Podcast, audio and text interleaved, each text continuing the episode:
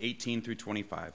They can be found on pages 1037 and 889 of the Bibles next to your seats, as well as on the screen.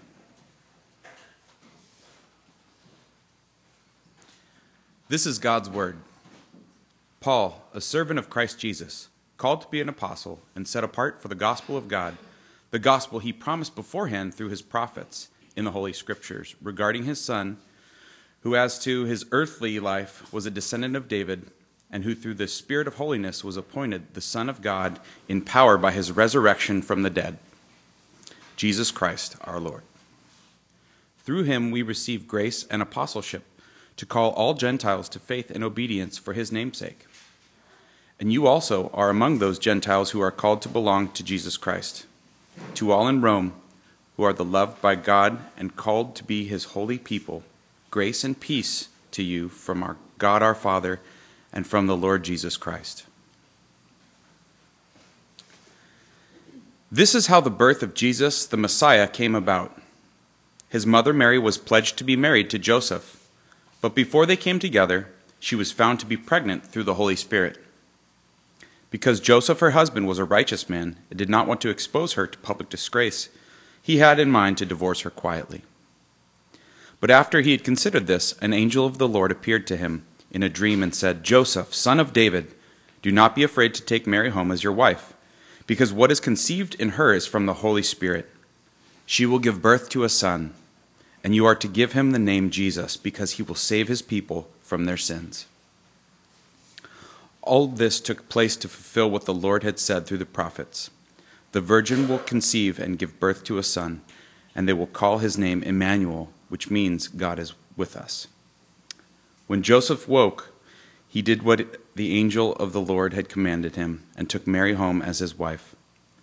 But he had no union with her until she gave birth to a son, and he gave him the name Jesus. The word of the Lord.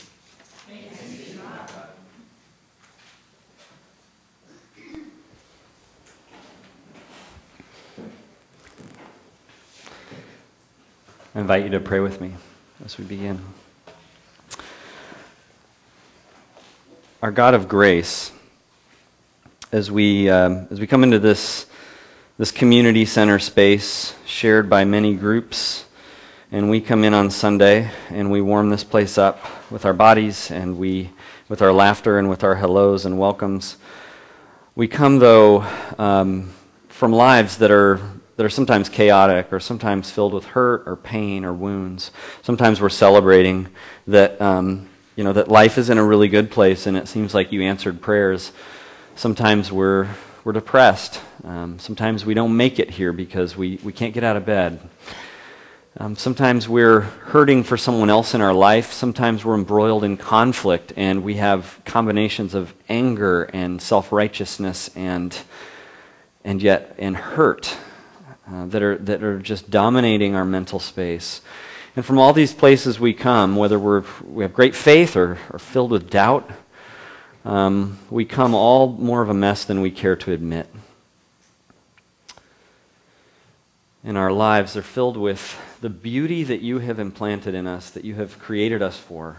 Just so much beauty in this room, and yet at the same time, more, more brokenness and flawedness and um, and, and lives lived off target than, than we want other people to know, than we care to admit.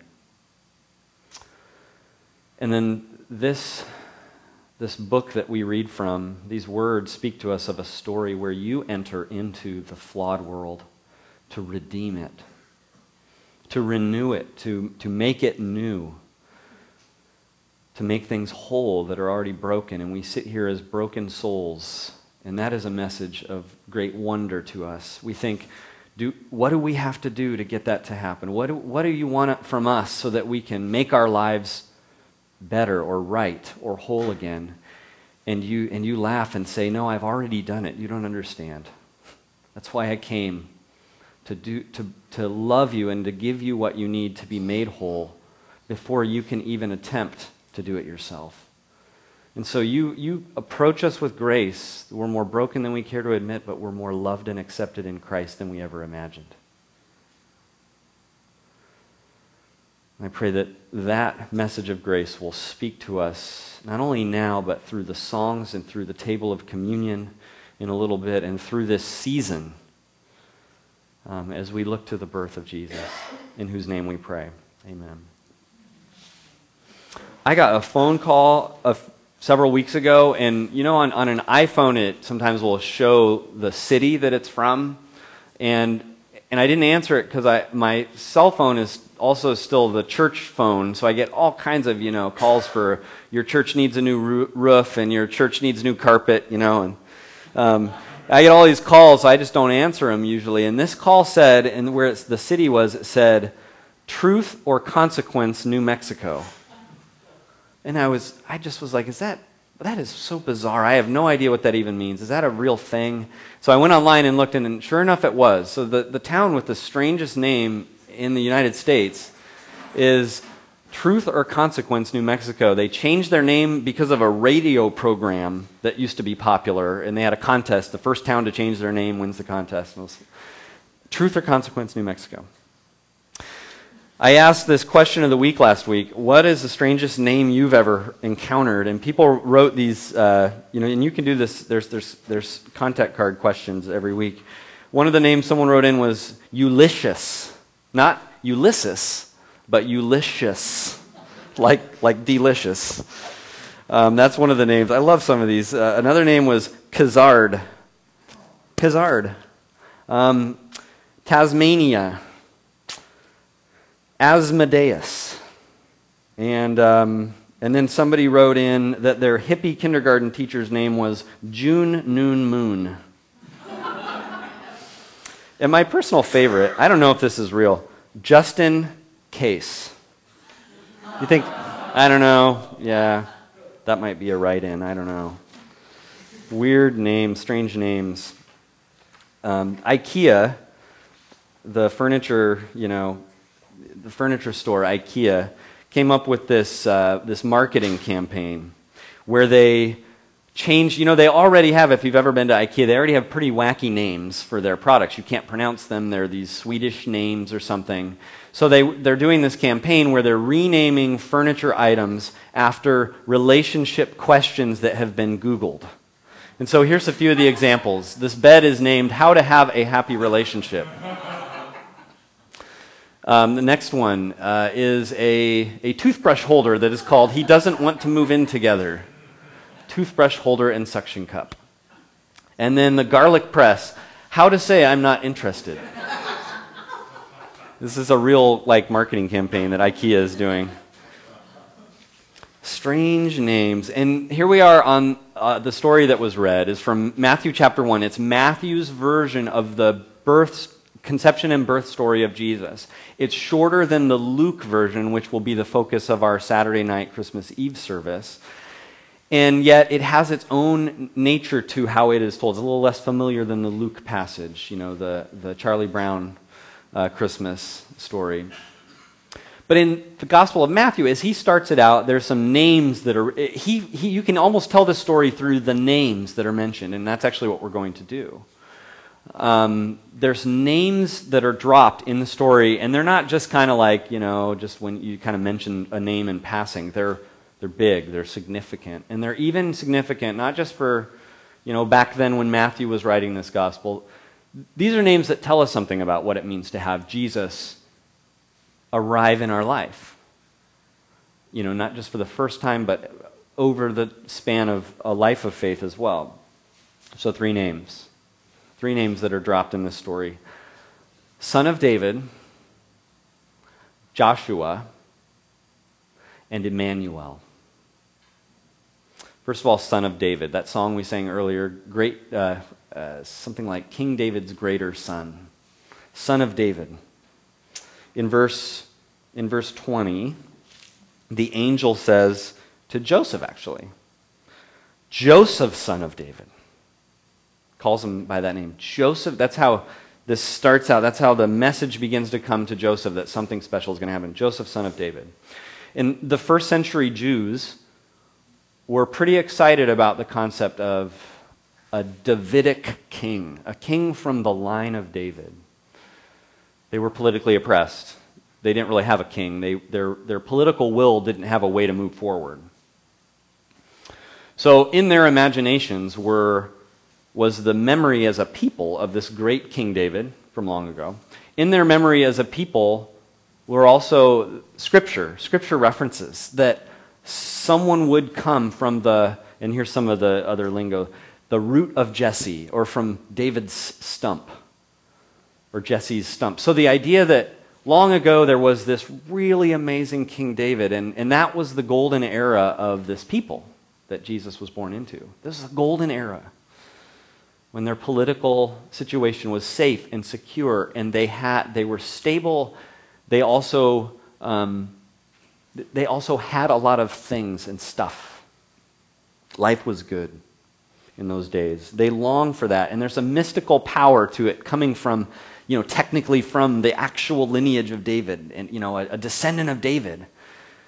Joseph, son of David, he's a descendant of David. To understand this and to understand how it applies to us, it's helpful to go back even further and to there's this, this whole story. I, I really I remember this even from, from being a kid in Sunday school. I don't know if any of you had memories of passages from and stories from Sunday school. Some of you grew up maybe going to church like I did. And um, there's a story where the, the whole, all the people of Israel, they're safely and securely now in the promised land after they're fleeing from Egypt. And God has really just led them mysteriously in all these crazy ways, these really obvious big ways, clouds and, and you know, all these things. And, and yet the people come to this point and they say, We want a king. And they go to their prophet Samuel and they say, You know, anoint a king. We want a king on a throne, just like all the other people around us. And, um, and this is what Samuel said, or this is what God says to Samuel. Samuel doesn't like this request. He says, God is your king. But God says, Listen to all that the people are saying to you. It is not you that they have rejected, but they have rejected me as their king as they have done from the day I brought them up out of Egypt until this day, forsaking me and serving other gods, so they are doing to you. Now listen to them, but warn them solemnly and let them know what a king that a king will reign over them will claim as his rights. And so he does, he warns them, and nonetheless, what they finally say is they, they're like shouting it. The people refused to listen to Samuel. No, they said, we want a king over us. Then we will be like all the other nations with a king to lead us and go out before us and fight our battles. You see a little bit of an unhealthy desire for a, a physical, tangible king to rest your political hopes, your hopes for stability, and your hopes for stuff, and your hopes for life to go well. You sense that in this. And as Matthew's writing this, he seems to be tapping in the first century to that same ethos, and we have some of that still today, you know, think like politically, you know, we still have like one election comes in 2008 and a whole bunch of people say, finally someone to represent you know these things. Finally for these agendas to move forward. And then 2016 comes and then a whole another set of people come out and they say finally a person to represent these things and sometimes you know around christmas time you go you're hanging out with family and the tensions of those things are all around i was at a christmas party last night and i you know this different opinions about which who's happy about what kind of political representation that comes, that's all, that's all connected to this first century stuff. If there's going to be a king from the Davidic line, the line of David, and Matthew just only heightens all this. He starts out, one of the first words in his gospel in chapter 1 that we didn't read is, is David. You know, this person comes in, the, he's a son of David, and then he lays out this whole genealogy focused all around it being David's line. Matthew's heightening, he even does some, some nerdy scholar biblical stuff here where he he has sets of 14 within the lineage, and 14 is the, the Hebrew numerical equivalent of the words DVD in Hebrew, David. So there's this, you know, there's this huge emphasis coming in on David, David, you know, almost getting these hopes up. So is it a return to that ancient Israel's angst and hope for political things? And you know what? It's not. It's not. It's different. In fact, look at how in, in verse, uh, what, what the angel says, or no, even what the story says twice. She was found to be pregnant through the Holy Spirit. And the angel says, conceived in her is from the Holy Spirit. This is different. In fact, Matthew's point is huge. This is not the arrival of a political figure, a tangible king figure that's going to get the things in order the way you want them. This is God Himself. This is a return, really, to what God was saying in 1 Samuel. They've rejected me as king, and God says, I'm not going to stand here while all my children reject me as king. I'm actually going to enter in and become. I'm going to enter in so tangibly, so present, so much into their world, and show them that I'm their king. I'm going to become their king. I am your king, not the political rulers. You trust me.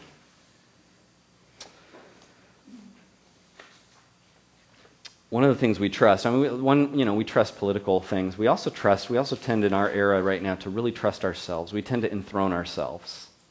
That's really comfortable for us. In fact, one writer, the writer of this book I'm reading now called um, Spiritually Healthy, um, no, what is it? Emotionally Healthy Spirituality, Peter Scazzero. He says, Our most natural prayer is, My Father in heaven, hallowed be my name May my kingdom come. May my will be done on earth. He says we're afraid of God's will being done because we can't control what he will do, yeah? When he, when he will do it, how he will do it, and what the outcome will be. God requires surrender and trust. Um,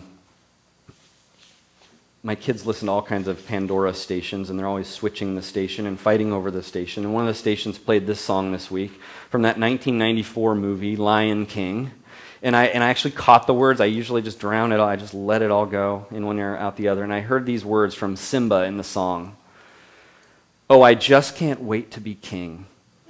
No one's saying, do this. No one's saying, be there. I'm not going to sing it, don't worry. No one's saying, stop that. No one saying, see here, free to run around all day, free to do it all my way. That's us.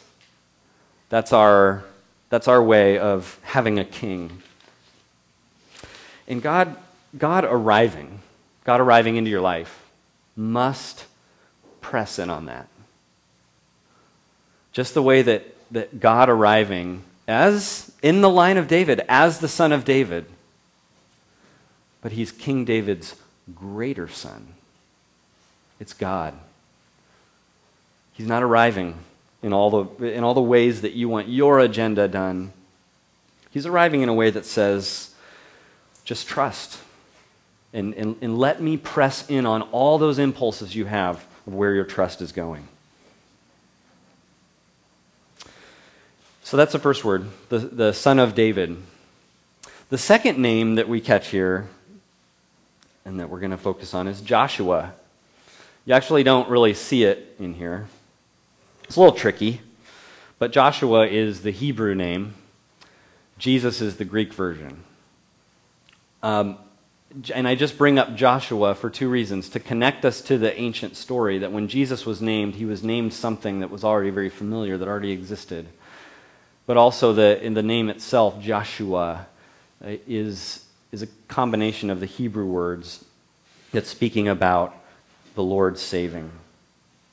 And so that's what's declared here. You are to name him Jesus because he will save his people from their sins. Joshua, Jesus. So our flawedness, if we're talking about saving, being saved from sins, we're talking about our flawedness. And it creates trouble in our lives. Our, my flawedness creates trouble in my life. Other people's flawedness creates trouble in my life. And in 2016, if I think through, I think, yeah, okay, it happened again. My flawedness created some stuff. Yeah?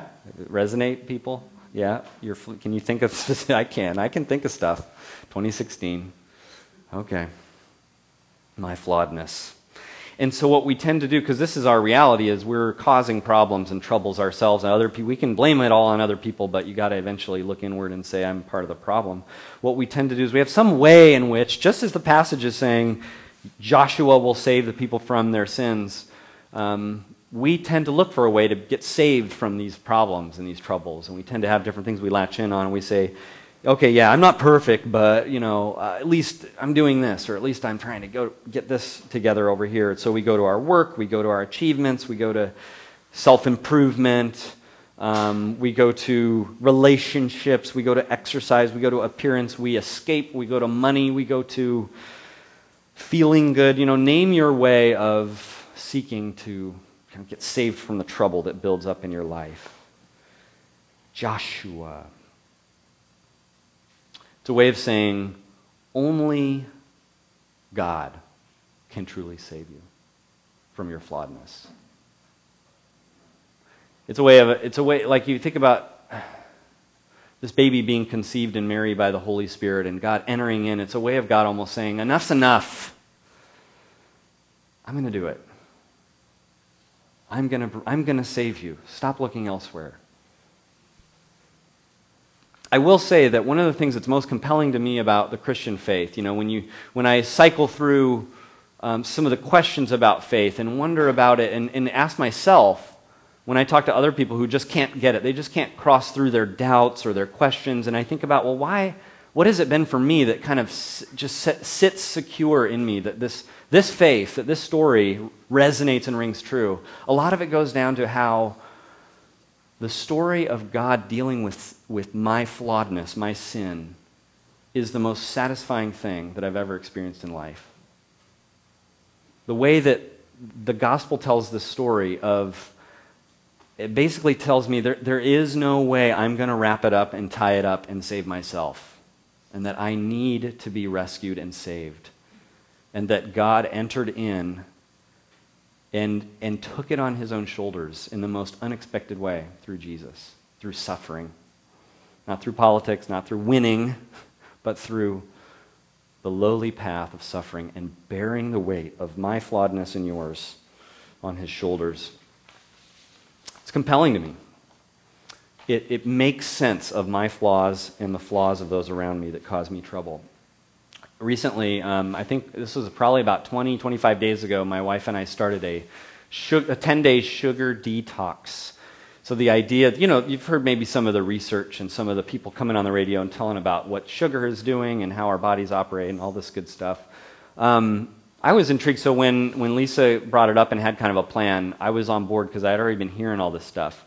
Um, but it was difficult. This is 10 days. I mean, it was 10 days of shifting everything and doing all this hard stuff with how we eat. And, and, and you know, you're messing with a lot of just your nitty gritty life habits when you do something like this. You're, and you're, you're starting to realize, you know, I need to be in therapy because I'm wanting to get a drink and get this food. And, uh, you know, and you realize, you realize you're paving over things with food, right? Um, it's tough, it's difficult. But there is a sense, you know, if, if I can, you know, in this sugar detox we were doing, if, if we can try hard enough, if we can just be disciplined and self controlled, we can get through this and we can save ourselves of the demon of sugar or whatever. You know, we can, we can, we can beat this if we work hard enough. It's, it takes rigor and discipline and focus and self control. And it, and it really does. If you don't have those things, you know, you kind of just fall off the wagon and you give up because it's too hard. So the, the premise of that is there's a problem in your life and you got to detox from it. It's addictive, it's bad, it's negative. You got to do all this work to get out of it. And, um, and I think, like, how does God working with us, how is it similar? Well, most of us think that it works kind of like that. Most of us think that to get close to God or to get kind of whatever the prize is with God, we're going to have to just do 10 days of just, you know, oh, just do it, just grind through it and be disciplined. You know, and that has to come first. And it, it absolutely, that is not the way the Christian faith works. And calling this Savior, calling, this, calling the son of Joseph Joshua, tells us that, tells us he will save you from your flawedness. He will come in and detox before you've even realized you need it, before you've even put out any effort. Joshua, Jesus. It declares to us don't hope for that kind of spiritual solution. I will arrive, I will detox your life.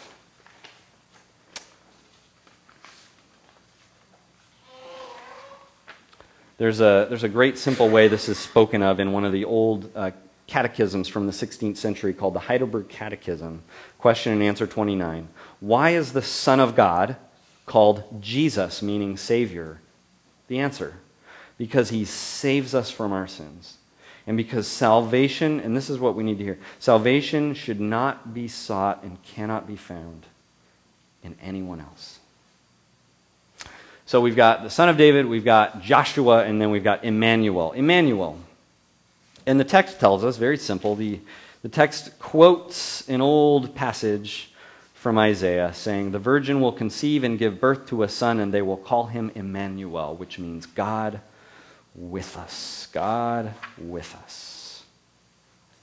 In your worship guide, there's this quote that kind of gets into this God arriving, God crashing into our world. God being with us. And it goes like this. It's a poem written by Sam Gutierrez. God pulled up wearing dark shades of night. Escorted by an angel entourage, God avoided the press and slipped in through the back door. Someone inside leaked the news to some shepherds who dished the story to the Star, Bethlehem's favorite tabloid. In the morning, those waiting in supermarket lines read the gossip God crashes club. I like that. I like it playing with the idea of, yeah, what, what, do, what does it feel like? What does it mean that God is with us, that God has come and arrived and crashed our world? And what is the significance for you and me of, of living in a world where the belief of this stuff, this, this, all of this, Advent, Christmas, Christianity, um, lighting the Christ candle on Saturday night at 6 p.m. What does it all really mean? It means God is really present. God is, God is really here. Very, very difficult, very easy to just say that. Very difficult to live with that on your mind, with that as a tangible truth in your existence as you sit here today, as you go out to your jobs, as you live your life. And it's a transition that's going to get, in a sense, it's going to get very personal and uncomfortable, and yet hugely rewarding if you can enter into it. It's going to involve a transition for you from religious activity to being in God's presence and resting in the presence of God. God with us. Does that transition sound like something that is appealing to you? Resting in the presence of God. It has you doing business with things like um, the possibility that you are here right now, not as an accident. That you're sitting here and in the seat that you're sitting on this day um, because, of, because God has arranged it. It has you deal with the reality that you know, the, the people that are newly in your life, maybe there's some new people in your life, that they are in your life not on accident, but God has placed them there. There's that at your job, you are in your job for a reason, that you're, you know, you, you go to the school and the classes that you got into for a reason.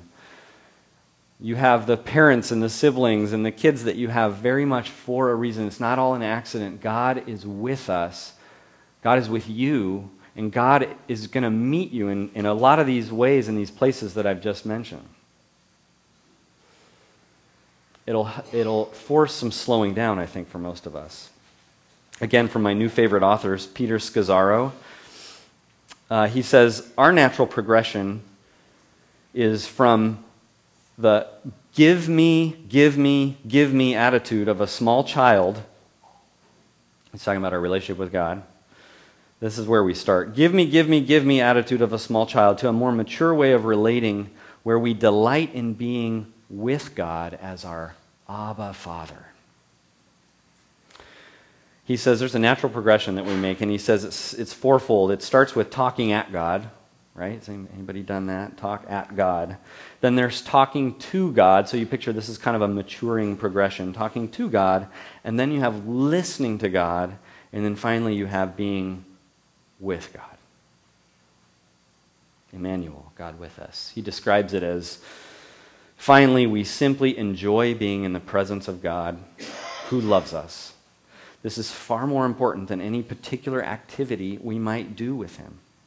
His presence makes all life fulfilling. Let us pray.